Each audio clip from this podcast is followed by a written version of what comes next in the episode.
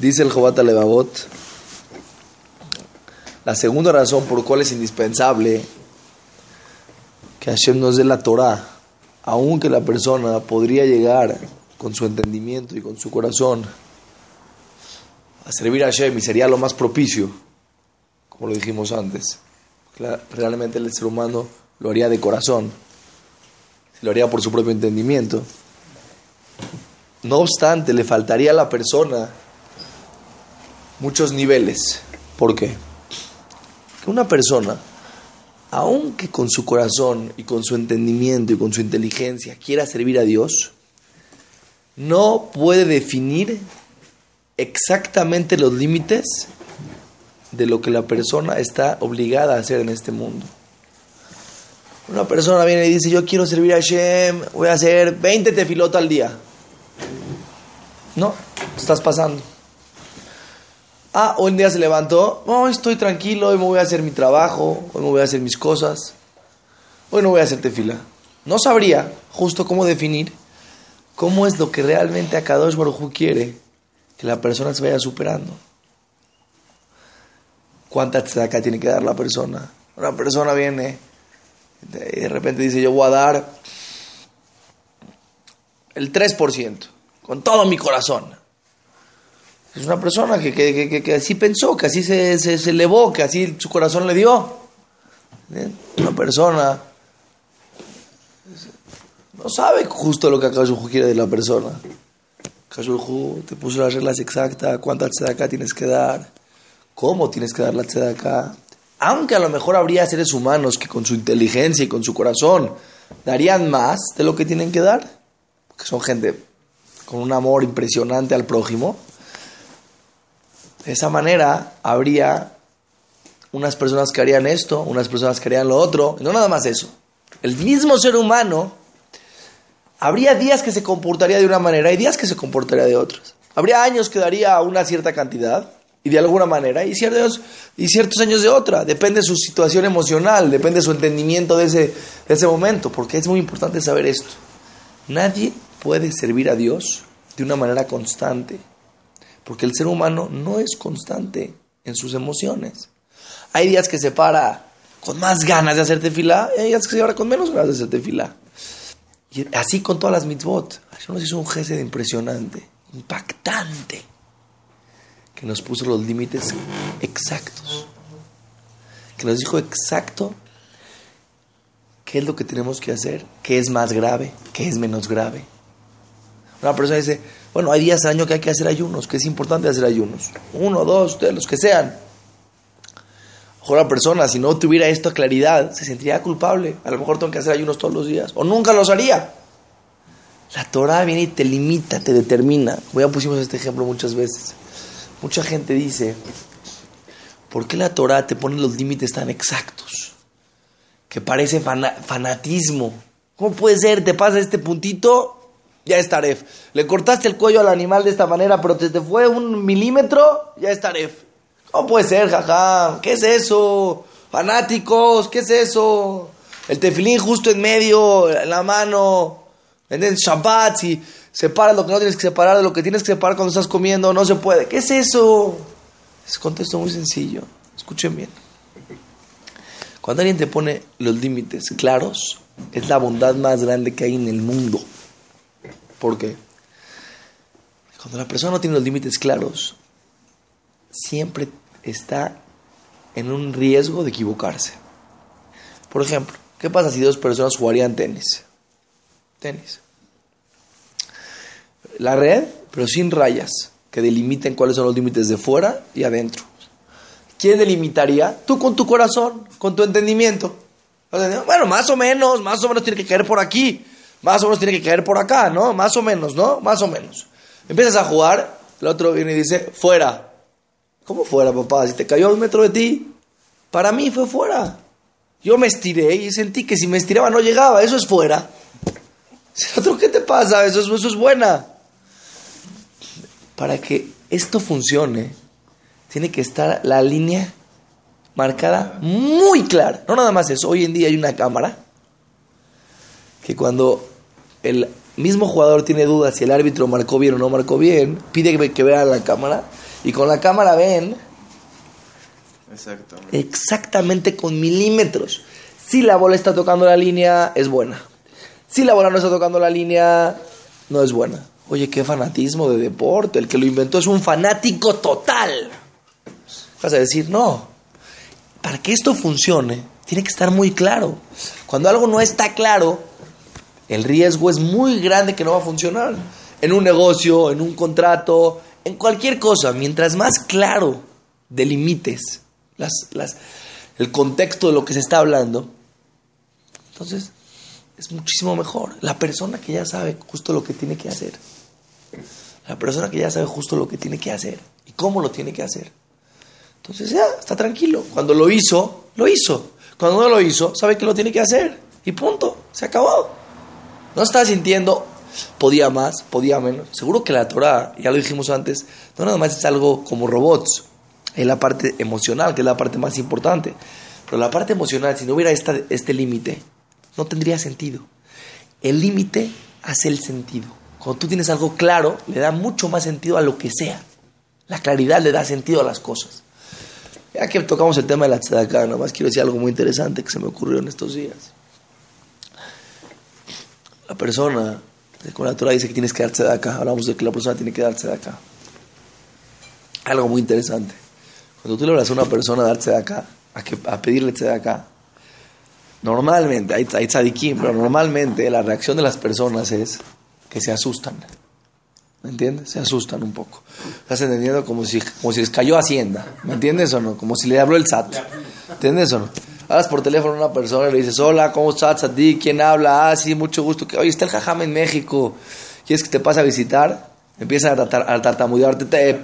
Eh, ¿Cuándo? ¿A qué horas? ¿Pero cómo? ¿Pero mañana? ¿Pero cuándo se va el jajam? ¿Cuándo se va el jajam? Eh, ¿Para qué te pregunta cuándo se va el jajam? Entonces, pa, para el último día, ¿me entiendes o no? Para ver si lo veo el último día. Entonces, en dos semanas. Bueno, márcame un día antes de que se vaya. Se ponen así. ¿Qué pasó? Tranquilo. Relájate. ¿Por qué tanto? ¿Qué pasó? ¿Por qué? ¿Qué, sentiste? ¿Por qué? ¿Qué sentiste? Que te van a quitar. Dice la Torah. Cuando te van a pedirse de acá. Dice la Gemara. Acá dos Barujú te está mandando un zehut. Te está mandando un privilegio que puedas dar. Si ya estás del lado de los que das si ya estás del lado de los que te hablan por teléfono, ponte contento. ¿Estás entendiendo o no? Si le habla a una persona Hacienda, sí que tartamudee. ¿Estás entendiendo? Vi una persona el otro día, le dije, oye, mira, está el jajam en México. ¿Quieres que vaya? Se puso blanco. Le dije, ¿qué pasó? Ya sé que me va a costar. Le dije, no, tranquilo. Le dije, relájate. ¿Me entiendes? Dije, ¿por qué? Si puedes dar, vas a dar. Y si no puedes dar, no vas a dar. Con mucho gusto, ven aquí, te recibo. Pero jajam, son tantos los compromisos. Di, me encantaría. No puedo. ¿Estás entendiendo? Pero ¿por qué te pones nervioso? ¿Quieres saber por qué se pone nervioso? Les voy a explicar por qué se pone nervioso la persona cuando le van a pedirse de acá. Escuchen bien por qué se frustra tanto la persona.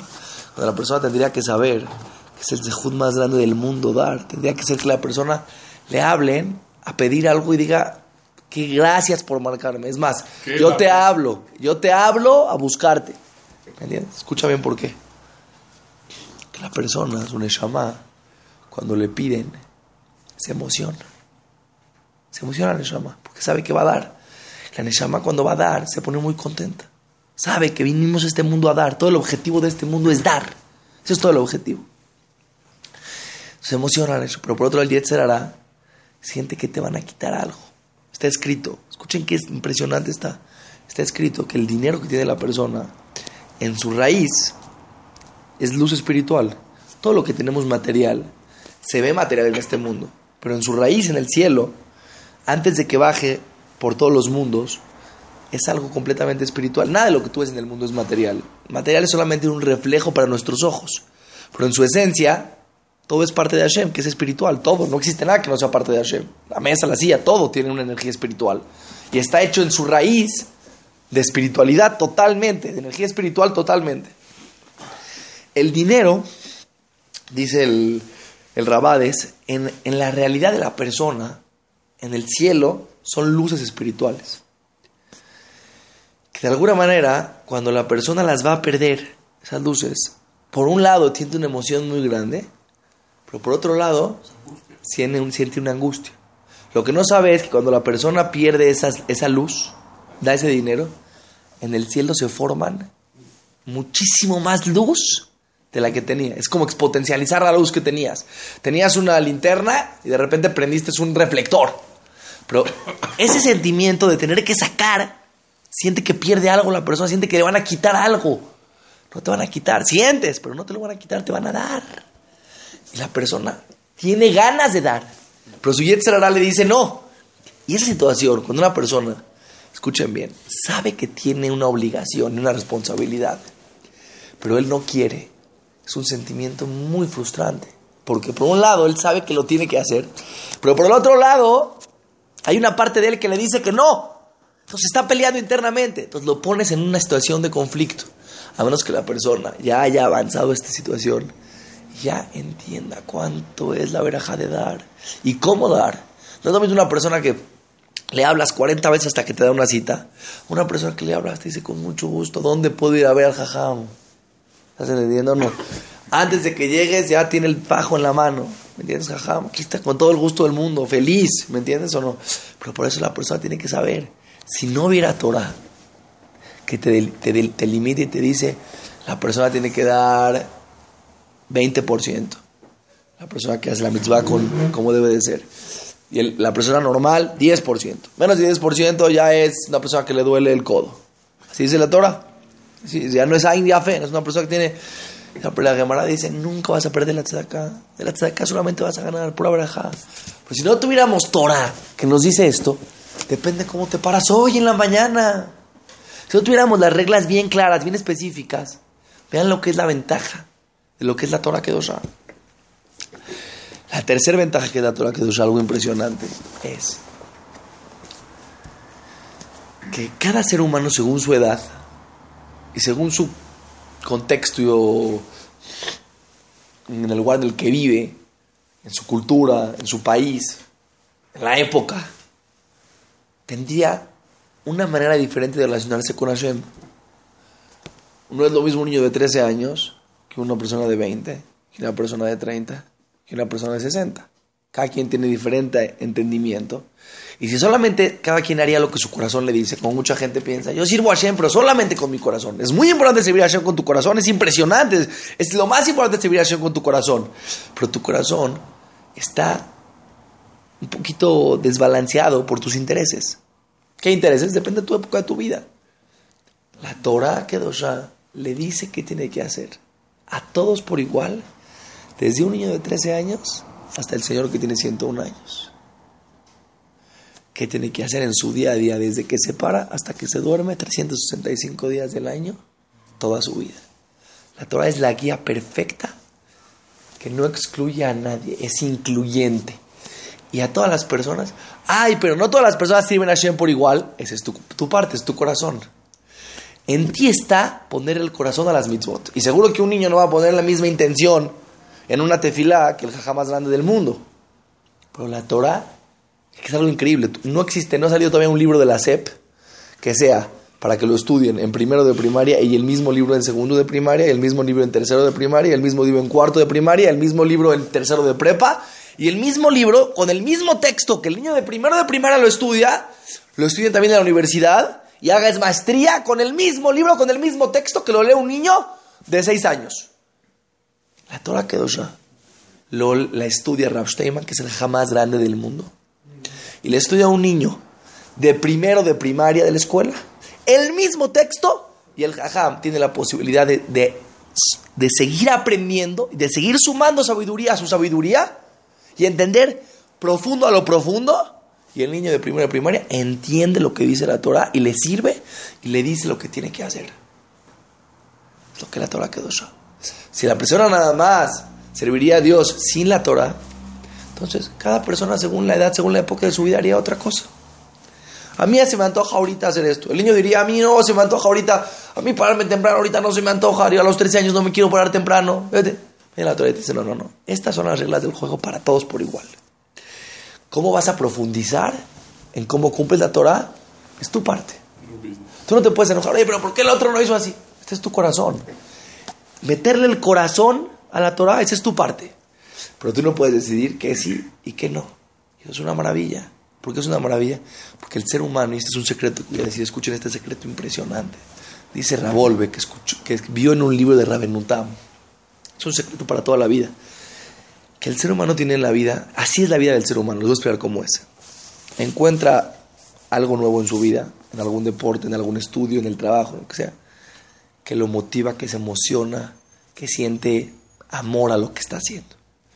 Se llama tiempos de amor. Después de ese tiempo de amor en, cualquier cosa que esté haciendo, cuando se empezó a jugar tenis, le empieza a gustar, empieza a ir emocionado, motivado, etcétera, etcétera. Después de un tiempo, empieza el tiempo del odio, así dice Rabenutam, un jajam de hace mil años. ¿Qué quiere decir? Se acostumbra a lo que hace, pierde la motivación y empieza a bajar el nivel de emoción, de entusiasmo, de inspiración. Entonces en ese momento la persona hay dos personas, dos tipos de personas. El que los deja, ya, me canse. La, inestabilidad, gente que va cambiando de una cosa a otra toda su vida. Nunca lo ves constante en nada. ¿Por qué? Cuando algo lo está haciendo con bien, con amor, tiene motivación, lo hace. Cuando pierde esa motivación, lo deja de hacer. Pero dice, escúchame, dice Benutam. La persona aguanta tantito en esta situación. Solamente le baja la intensidad iba tres veces a la semana a jugar tenis, que vaya dos. Va a pasar un tiempo donde va esa motivación a renovarse otra vez y va a regresar el tiempo de amor. Entonces dice, no, si lo que estás haciendo vale la pena, no lo dejes, manténlo a un nivel más bajo. Después va a regresar el tiempo de amor otra vez y vas a volver a sentirte con ganas. Mismo en todo. Por eso la Torah es muy sabia. Por eso la Torah te dice, tienes que hacerte fila todos los días. Ay, pero un día un día no tengo ganas de hacerte fila. Un día no tengo el entusiasmo de hacerte fila como ayer. ¿Qué hago? ¿No digo? No, no, dice la Torah. Sí di. ¿Por qué? Porque hoy vas a decir sin tanta inspiración. Mañana vas a decir sin tanta inspiración. Pero va a llegar el momento, te va a regresar la inspiración. La Torah que nos ayuda a ser en la vida personas constantes. Escuchen lo que dijo el Hazonish y con eso terminamos la clase de hoy. Dijo el Hazonish, ¿quién es un genio? No el que sabe mucho, el que decide algo y con esa decisión lo llevó a cabo. La persona que puede tomar una decisión y llevarla a cabo toda su vida, algo bueno, obviamente algo positivo, eso es un genio. ¿Por qué? Porque principalmente uno de los problemas del ser humano es la no estabilidad, la inestabilidad de la persona. No es constante el ser humano. Si el ser humano fuera constante en las cosas positivas de la vida, llegaría el ser humano muy alto. La constancia es de los primeros condiciones para que el ser humano tenga éxito en la vida, la constancia. Entonces, por eso la Torah Kedosha nos indica lo que tenemos que hacer, aunque hoy tengas corazón, aunque hoy no tengas corazón, aunque hoy tengas inspiración, aunque hoy no tengas inspiración. Porque la Torah sabe que así es el ser humano, pero te mantiene haciendo cosas positivas toda tu vida. va a haber épocas que vas a tener más inspiración, épocas que menos, pero no vas a perderlo. No vas a perder la posibilidad de estar cerca de Hashem toda tu vida. Seguimos mañana.